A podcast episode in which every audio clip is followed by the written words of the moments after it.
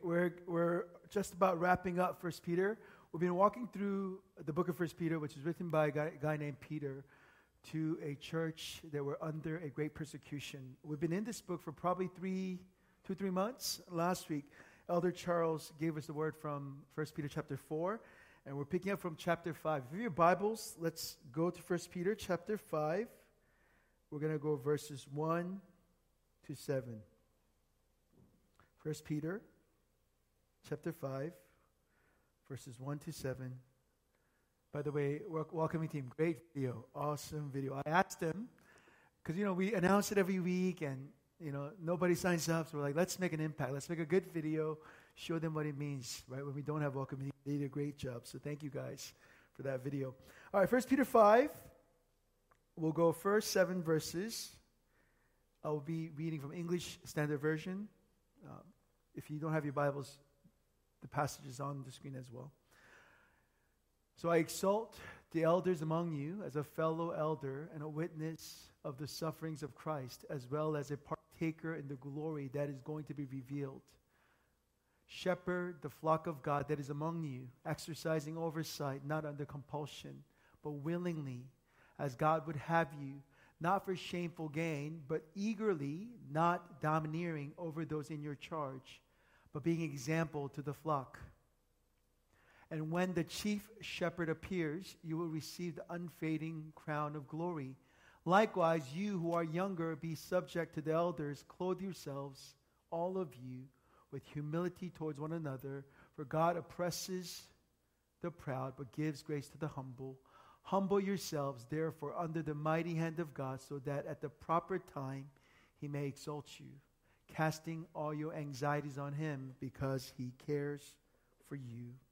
This is the word of God. Thanks be to God.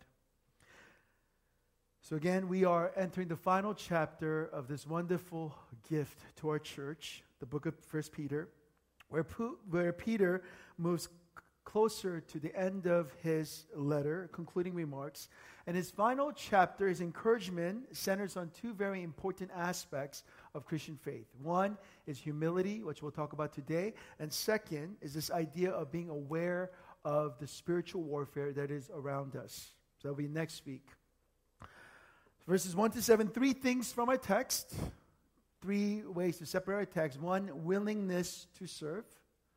That's what Peter talks about. Humility in leadership and how pride and anxiety they're connected and we'll talk about that at the end of our sermon so so so just reading along in verse 1 if you just follow with me uh, peter the author of this letter connects verse 1 to the the chapter 4 which our elder charles spoke about right using the word so therefore in verse 1 Elder Charles last week spoke on this idea of not losing sight of what's really important. Remember that video of the moonwalking bear?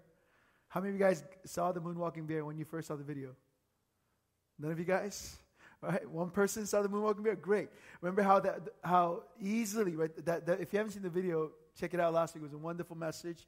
But one of the things that Elder Charles talked about was this idea of we can so easily get distracted by, by what the world tells us to count that we we miss what's most important following Jesus.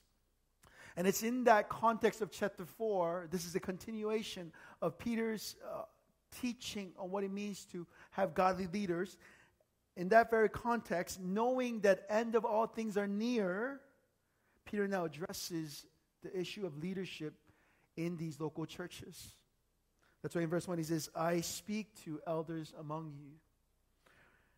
And at the time of the letter, the titles, elders, pastors, overseers, were all used interchangeably, actually. If you look at the New Testament, New Testament church, there were elders, there were pastors, they're all used in the same way. Now, different traditions, different churches have different titles, but when Peter talks about elders here, he's talking about those that are teaching and leading, overseeing the church. And in verse 1, uh, he says, I'm also, I know what you're going through because I've, I am also an elder. I'm also someone who's overseeing community. He says, as a fellow elder, I want to speak to you. As a fellow elder, knowing the difficulty of leading a congregation, I want to speak to you. And he also qualifies before he, he talks about what, how we ought to lead. He says, as someone who's witnessed the sufferings of Christ. This is important and interesting that Peter will qualify his teaching with this phrase, the sufferings of Christ. Because if you think about it, he could have said, I've seen the transfigured Jesus, which is a big deal, right? He was only one of the three disciples that were invited to see Jesus transfigured. Or he could have said, I've seen the resurrected Jesus, the risen Jesus. He came to me, which also would have been an amazing qualification, which both would have been true, yet Peter chooses to speak of Jesus' suffering. He says, as a fellow elder who's witnessed Jesus' suffering. That's verse 1. Which means for Peter, if you think about the sufferings of Jesus, this is probably one of the most, one of the greatest moments of failure for Peter. Right? Where was Peter when Jesus was arrested and he was being questioned and put on trial falsely? Right? That night, Peter stood by that court, court courtyard, cowardly, right, denying any relationship with Jesus. So why choose his greatest moments of failure and weakness before teaching about leadership in the church? I think Peter is setting the tone reminding everyone who aspires to be leaders, any elder in a local community, is never to be so proud to think they can never fail or make mistakes. And I think Peter is trying to remind all leaders that God calls people into leadership not because they are wonderful and great. It's through their weakness and brokenness, through their stumbling and challenges, that God reveals his glory. That's why I think Peter uses the sufferings of Jesus to qualify what he's about to say regarding the leadership in the church. Verse 2 Shepherd the flock of God that is among you. So Peter now goes into, after qualifying, he now goes into this instruction for the leaders of the church. He says, Shepherd the flock of God that is among you. Verse 2 In the Greek, literally to shepherd, the word is poimaino poimaino, which means to shepherd and to guide. So, contrary to what we think about job of shepherding, so if you imagine Jesus the shepherd, what's what do we imagine? Some, someone that's very kind, very nice, very kind voice, very comforting. Contrary to what we think about job of shepherding, none of us are shepherds. None of us, I assume, have ever ever done shepherding.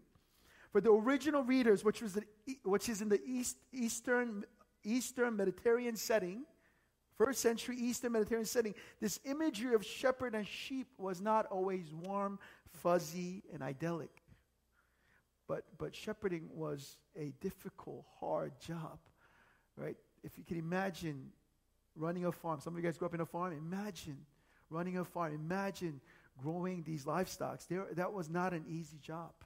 And sheep uh, were probably not very smart, not very, uh, not well, not very good at listening. So he demanded hard and difficult, toiling work. It was no job for the weak-hearted. And Peter reminds them, being a leader of the church, leading a church, it's not, it's not this idea of warm and fuzzy, idyllic situation. It's going to demand difficult work. And remember, this was the, also the very calling that Jesus gave Peter in John 21. Remember that story?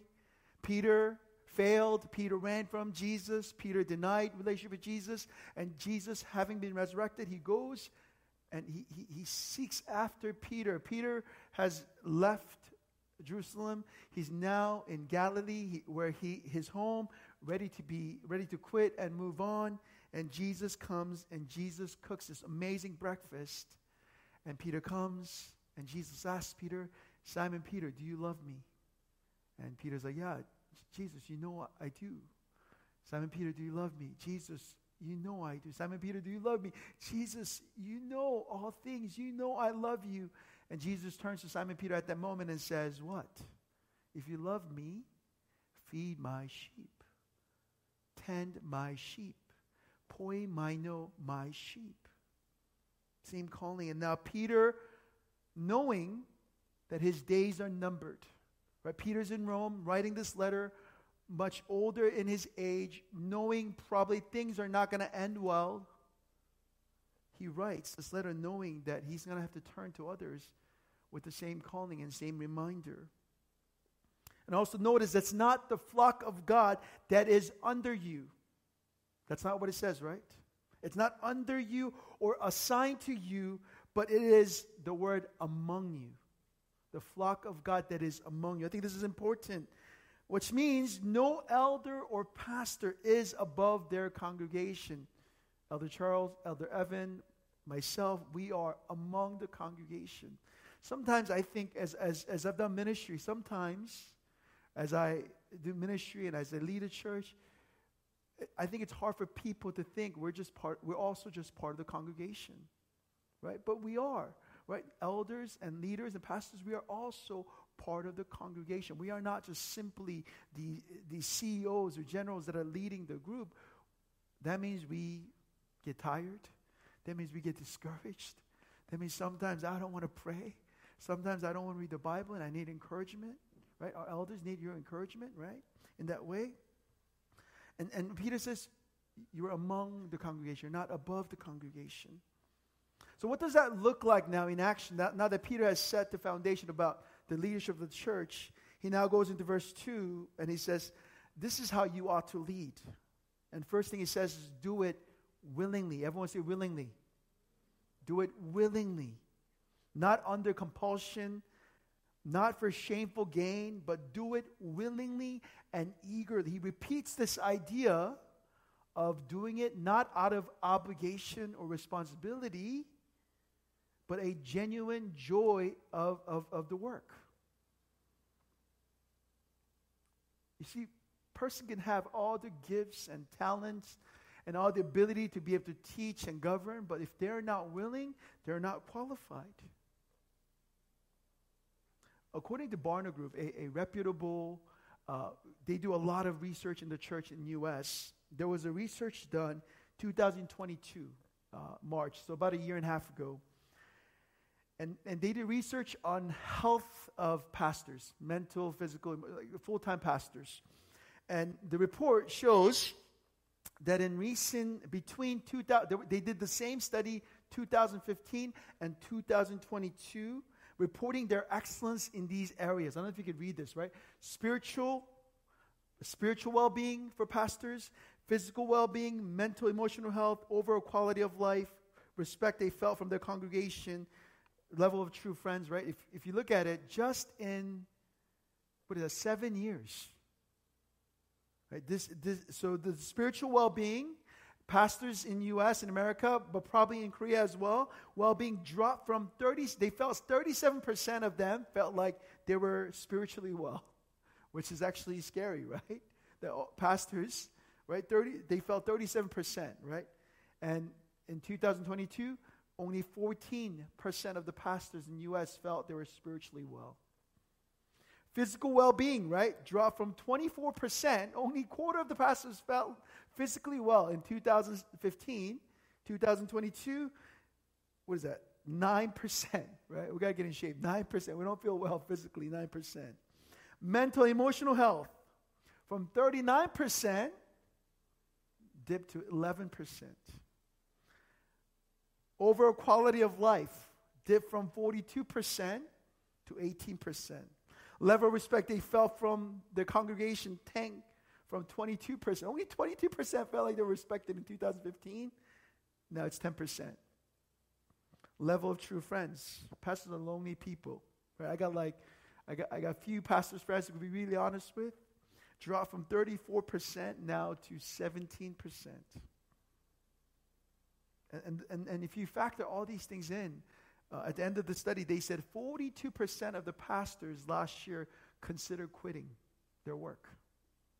So this is post COVID. Many, many pastors have quit their ministry during COVID, uh, right? Immediately after COVID. This is post COVID in America because COVID happened earlier. People that, people that have stayed, among the people that have stayed, 42% have considered quitting their full time ministry. And, and, and I think that's actually pretty accurate because it, when I think about friends that I've studied with, friends that I went to seminary with, I would say two out of 10 have remained in ministry last, what, 12, 13 years. Far less people are going into pastoral ministry. Seminaries are now having to sell their buildings. They can't, they can't pay bills. Many of these prominent seminaries are selling their buildings because there aren't that many people going into ministry. I mean, why would you? Look at, look at this. Like 2015, maybe. 2022, forget about it, right? Like this is how many pastors felt. And Peter says we need to be willing, we need to be eager.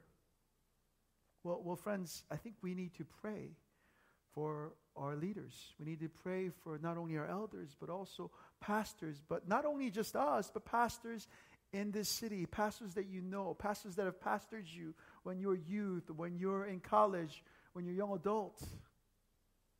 Pray for eagerness, pray for willingness that God, God to rest, restore joy, right? Some of you guys are thinking, don't you love what you do? I do. I do love what I do. But I only love probably like 20 25% of what I do. 75%, it's a lot of things I don't know what the heck I'm doing, right? There's so, so many different things, especially as a church planter, planting a church. Seminary did not prepare me to plant a church, to, to, to the balance sheet, to be able to budget, to be able to hire. Seminary taught me how to preach a sermon, but a lot of these things are, are, are totally new. So I, I think uh, it's important that, again, we pray for our leaders, not just our church, but churches that you know, that God will give them eagerness and willingness and if you think about the health, health of the churches, the state of where we are in Korea, and the health of how pastors feel, I think there's a direct correlation, actually. Right? So I think we definitely need to pray for for me. Pray for me, guys. pray for our elders. Right? Sometimes I feel like you guys pray for me. Sometimes I don't know. Can I be honest? Sometimes I think you guys are too busy with your lives. So would you pray for me? Would you pray for elders that we are eh, we do this out of joy, out of willingness? Second, verse 3, so we need to be willing. That's one one thing. Second thing is not as domineering those in your charge, but being examples to the flock. J.R. Woodward recently wrote a very helpful book titled The Scandal of Leadership there were so many scandals within last 10 years among these prominent evangelical leaders. This guy, J.R. Woodward, wrote this book about what's the reason. There's so many of these prominent evangelical leaders have fallen, especially in this area of domineering leadership. Many of my mentors that I, I, I, that, that I grew under, many of the people that I listened to, they're no longer in ministry, right? And he says in his, in his book Leaders who thoughtlessly imitate power structures found in the secular world are prone to adopting patterns of domination in the church. When we carelessly bring in the secular ideas of leadership, how we lead companies or how we lead military structures, how we lead these things, there's a real danger of becoming domineering and oppressive. But he go, also goes on to say it is common to assume such tendency only affects others in different circumstances. However, he says, after doing his research, each of us, to some extent, we are just as vulnerable to this flaw. If we li- reflect on our own leadership, maybe not church, but in your company, we have some people that lead companies here, that lead classrooms here. If we think about, reflect on our own leadership, we can likely recall incidences when we have misused power whether it be for personal gain, through intimidation or defensiveness. Parenting, I think a lot of parenting is it's this, right? We demand things from our children and we don't want them making any excuses. I don't I can't tell you how many times I fail as a parent, like every week, demanding my daughters go to sleep. Okay? And I'm just they're just terrified.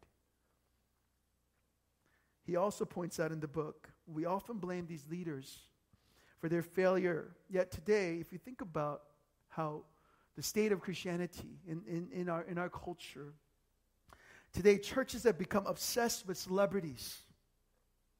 And how many, how many, uh, how many put pastors on pedestals? When we become infatuated with building crowds, right? We, we, we think about what is a healthy church? What is a successful church? We, th- we think about building being full. When we become infatuated with building crowds, we become obsessed by our image instead of the image in God. An infatuation with crowds have formed pastors who look and act like rock stars, creating this unhealthy celebrity culture within the church, which then becomes a breeding ground for domineering leadership. So, what, what Woodward is saying is hey, we love charismatic personalities. We love someone who can actually gather a crowd.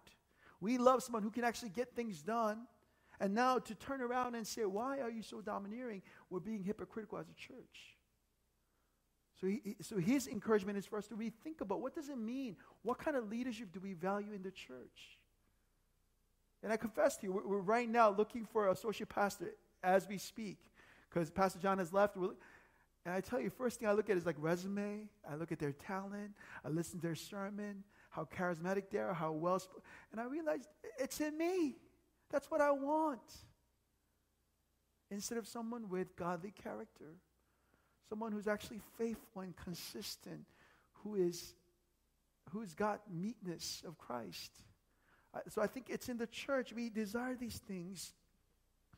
And so we can't just say, well, well, this pastor and that pastor, that they're the problem. No. This is this is the state of Christianity that we're at. And we need to be able to reflect on the way. What kind of leaders do we follow? What kind of leaders do we look to as a church? And he's simply saying the problem goes far deeper than simply power hungry leaders. Eugene Peterson, an amazing author, the guy who actually translated the message version of the Bible. Anyone love the message version? I love the message version. He's the guy who translated the message version of the Bible in his book, he wrote a book called The Pastor. And I, will tell you, first time I read this book, I was so bored, right? I was so used to reading like these books written by these megachurch pastors, how to grow the church, how to grow your congregation, all these. And I, I picked up this book called The Pastor by Eugene Peterson. And I'm reading this thing, right? I'm like halfway through the book. I'm like, Pastor Eugene, what's your point? It's so boring. He's telling stories of like serving as a pastor in this small town as when he was like pastoring and all these little stories of like kids in his church. And I'm just like, get to the point. Teach me how to how to grow my congregation. But his book is all about what does it mean to be truly pastor. And he says in his book, The Pastor, and he speaks about this devastating impact of domineering leadership. And he says, a domineering pastor distorts the image of God in which we are created and, and we are redeemed and, and, and, and God that is in our lives. Right? He says, this is, this is the reason why we really need to be careful as a domineering leaders because we're distorting the image of God that is in us. Leadership by domination contradicts the truth of God's presence in creation and in redemption and in our lives. See, throughout the scripture, from Genesis to Revelation, we see God who will not force us to love Him back. We see God who is ever so patient. God who is ever, ever so kind and never demanding of our love. A God who will wait for us. God who is patient with us. And that's who we serve as pastors. And what Eugene Peterson, Peterson says, there's so many, too many pastors that, that, that, that are distorting this idea of who God is because of they lead. In fact, if you think about, if you, if you read through the New Testament, all the letters, Paul and Peter and everyone that's written, book of Hebrews, written about church leadership, the New Testament never refers to an elder in a singular form. Which means, although a church may be led, have a lead pastor or a senior pastor like ours, ch- there should be a group of elders. Every time New Testament text talks about elders, it's always in plural form. Right? Because we need God fearing, wise group of elders that are leading the community together. Um, and, and at King's Cross, I'm thankful. I remember when we first planted and we didn't have elders. But I'm really thankful now that we have godly elders that, that are humble, that are wise, that, that could preach scripture, that could serve. So, one of the things we said when we did elder training was hey, we're not, we're, this is not a board meeting. We're not just looking at our finances and making decisions about church. We're all pastors. I, I, I work as a pastor in this church, but you are also, even though you don't work for our church, you are also pastor, right? Non staff pastors. And basically, that's what we said. Qualification of elder in our church, you got to be able to not only govern, but be able to teach, be able to preach. Last week, Elder Charles did a wonderful job of teaching. We'll have different elders teach throughout the year, not just me, because again, church should be led by a group of elders. You guys like, this is membership class? Sort of. It's, it's 1 Peter 5. I'm just teaching scripture. All right, guys? Relax. I'll, I'll get to the point. All right? But here's the perhaps the most important reminder for anyone uh, leading a church. And this is probably something that, that, that for me was the most important thing in verse 4. Peter says, No elder or pastor are the head of the church. Because there is another person who's the head of the church. There is a chief shepherd we serve, right? That, that we serve. Um, that, and, and we, other pastors, other elders, we serve as stewards of God's flock. In fact, the scripture reminds us again and again all those serving in leadership will have to give an account when all is said and done. At the end of my life, end of Elder Charles's life, Elder Evans' life, we're going to have to give account to our congregation. God would say, What did you do with the position that I gave you? And we're going to have to give account. And I think Peter says, This is why we need to be humble because we're not the owners, we're not the main lead. We have a chief shepherd, Jesus Christ. He's the one. We're all just part of his team. We're assisting him, but he is our true pastor, true elder. Verse 5. Now, Peter addresses the congregation. Having talked to all the leaders and saying, This is who you ought to be, lead in this way, he now turns to the congregation. He simply says, Those who are younger, clothe yourselves in humility and learn to submit under the leadership that God has established. Simply says, Learn to submit. There's been mutual submission between you and the leaders. Friends, just as leaders are tempted to bring secular leadership principles into the church. We've seen that, right? We've seen the devastating impact of that. It is just as tempting to approach church as a form of democracy. I realized when we planted a church and we had a bunch of younger people in our congregation, when we didn't have elders and we were building church structure and doing membership, the default mode, everybody assumed that church should be some form of a democracy, that everyone should have a voice and everyone should be able to get a vote. But if you look at the scripture, biblical church is not a democracy, actually. But it is not a dictatorship either. Biblical church is simply God choosing broken people like myself or elders to be able to lead and for the congregation to be able to follow and submit. And, and Peter always talks about this, this choosing to submit, this idea, I think it was chapter 3, chapter 4. Peter talks about this idea of, hey, all of you have been freed. All of you have this freedom in Christ. Use your freedom not to do evil, but to what? But to serve. Right? Every one of you guys have, no one has forced you to submit to our leadership, but it is a choice that you've been given. And we're asking you to choose with the freedom that Christ has given you to submit. Um, and only truly free person can choose to be led. Amen? Only truly free person can be choose to be led. Here's a third and final observation, verses 5 to 7. And this is where uh, Peter brings in this idea of pride and anxiety. And I think they should be read together as one idea.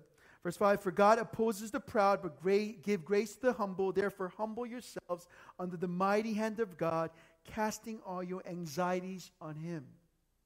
Verse 6 and 7. So, when I first read this text, I thought verses 6 and 7 were two different ideas, right?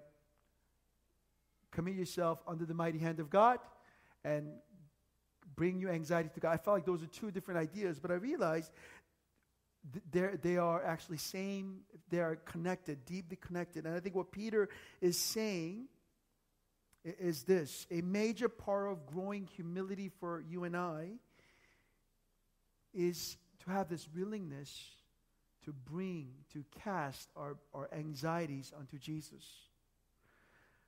The major part of growing in humility for you and I is our willingness to bring our anxieties to Jesus.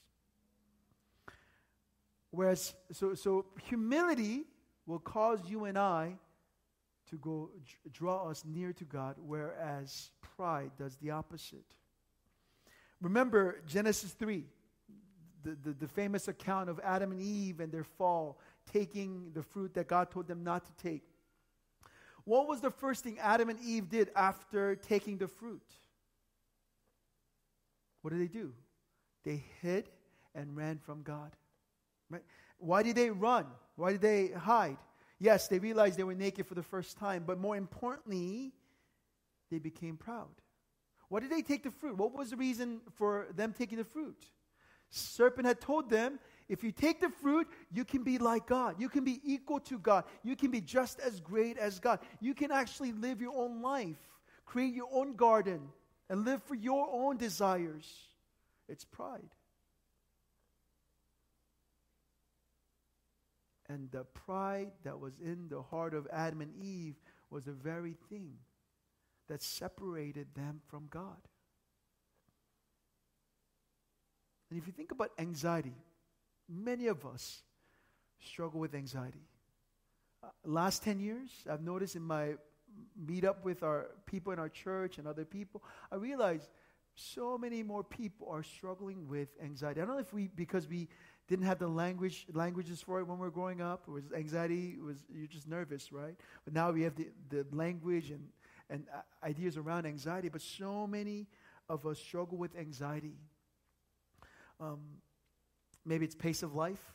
Seoul is a very busy city. I feel like I'm always catching up. I'm like July. It's July 16th. I feel like it was like May. When did where, where did June go? Uh, perhaps increase in connectivity. Uh, we're constantly connected to our internet, the news, exposure to social media, all these perfect life, curated life that we see on our friends' pages or celebrities or the pressure to succeed or to look the best, to feel the best, to perform at the highest level. Like living in Korea, you know, like first like two, three years, I just wore whatever to the grocery store. I just wore put on hoodies. But you know what I do now? I at least put on like a decent shirt to go to grocery store because I realize just living in this city, there is this pressure. Like like like I have this pressure to just be, be more presentable. I, I, didn't think about this like growing up in the States. There was, you know, you just wear whatever. When I went to America last year, people wore whatever. I was like, people really don't care here, right? They just wear whatever they want. But in Korea, there's this intense pressure because everybody's dressing up. Everyone looks so like so nice. And I, I, I oh man, there's this pressure. And I, and you know, I don't know fashion. I ask my wife every Sunday, like, do I wear this? She's like, no. Do I wear this? Like, yeah, you can wear that. That's acceptable, right? Um, two outfit changes just today, right? Because I, I don't get what's acceptable. Um, and I look like this, so yeah. And all these things contribute to anxiety that we struggle with. I think, and other things like parenting, we're worried about the future. We don't know. We feel, we feel, you know, we don't know what's going to happen and things like that. Uh, but the real reason why I think we often become anxious, when I think about my own struggle with anxiety, is because we so often forget that we worship God who is utterly sovereign. Let me repeat myself. The real reason we so often become anxious, at least for me, is because I forget that I am not the author of my own life, that I have someone else who is in charge of my life. I forget that fact.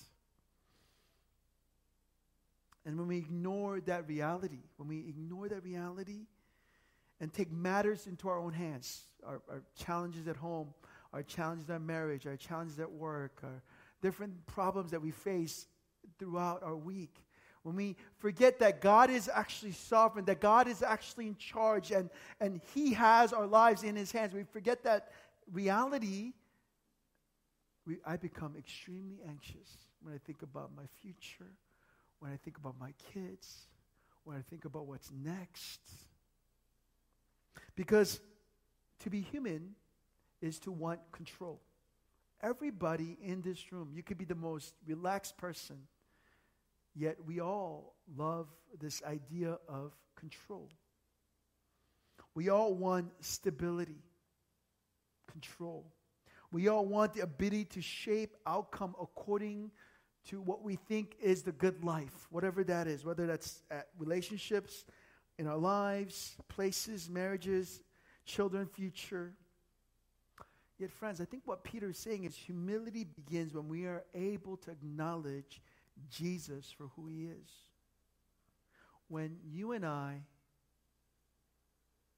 can choose to humble ourselves under the mighty hand of God, verse 7, verse 6. Anxiety, our struggle with anxiety there's a remedy for anxiety is, is again is to go back to saying who owns my life who's in charge here because anxiety for at least for me kicks in when i feel like i've lost control of the situation every time whether it's a small or big major things in my life every time i feel like i've lost control i'm losing control of the situation i become anxious but the, but the scripture reminds us over and over again it's okay not to be in control because we serve someone who's actually in control. The chief shepherd that Peter talks about in our passage, the good shepherd, for friends, the Lord is our shepherd. You know this passage? We shall not be want. It is He who makes us lie down in green pastures. It is He who leads us besides the quiet waters. It is He who restores our souls, not us. And it is He who leads us in the path of righteousness for His name's sake. And even though we walk through the valley of shadow of death, we fear no evil. Why? Because we're strong? Because we're confident? No, because He is with us. In fact, He wasn't simply in the valley of the shadow of death. The gospel reminds us He entered the valley of shadow of death for you, for me, for your sin, for my sin, for your failures and my failures. And in that shadow of death, Jesus made a full payment with his own life, appeasing the holy wrath of God. Therefore, if anyone is in Christ, we are what? New? Two people. Creation. Thank you, Elder Charles. New creation. And therefore, as new creation, we do not need to be anxious. Some of you guys are very peaceful, already asleep. Got it. That's great. Rest of us, we may be anxious, but don't be anxious. I had to put that in for some of you guys, all right? Keep you guys on your toes. But we do not need to remain anxious because we can be confident that God's goodness and mercy. Remember how Psalm 23 ends God's goodness and mercy will follow us all the days of our lives, not because we're good, we're holy, we follow all the rules, but because of what Christ has done for us. That's the message of 1 Peter chapter 5. Sorry, first part was like little membership. Now we get to the point of the gospel. That's what I think Peter is trying to encourage us. Amen? Let me pray for us. Lord, we thank you for this wonderful reminder of how you see the church. Lord, we thank you for uh, just teaching us, King's Cross, what it means to be a church that is after your heart. We pray for all the pastors and elders in our community uh, to continue to recognize that we are mere stewards of your people, that we, ha- we have a chief shepherd that is leading us, that is guiding us. Uh, Father, we pray for anyone that is struggling with anxiety in this season. Uh, we pray in our humility, we can lay down our, our, our, our worries and fears uh, to you, Lord. Some of us are struggling uh, financially, some of us are struggling in our marriage, some of us are struggling uh, with the unknown things of the future, perhaps sickness, whatever that is making us anxious, Lord, would you remind us, Holy Spirit, at this moment that we're not in charge, and that's okay. Because we have a Father in heaven who is always in charge. We thank you for that reminder. Just let me pray. Amen.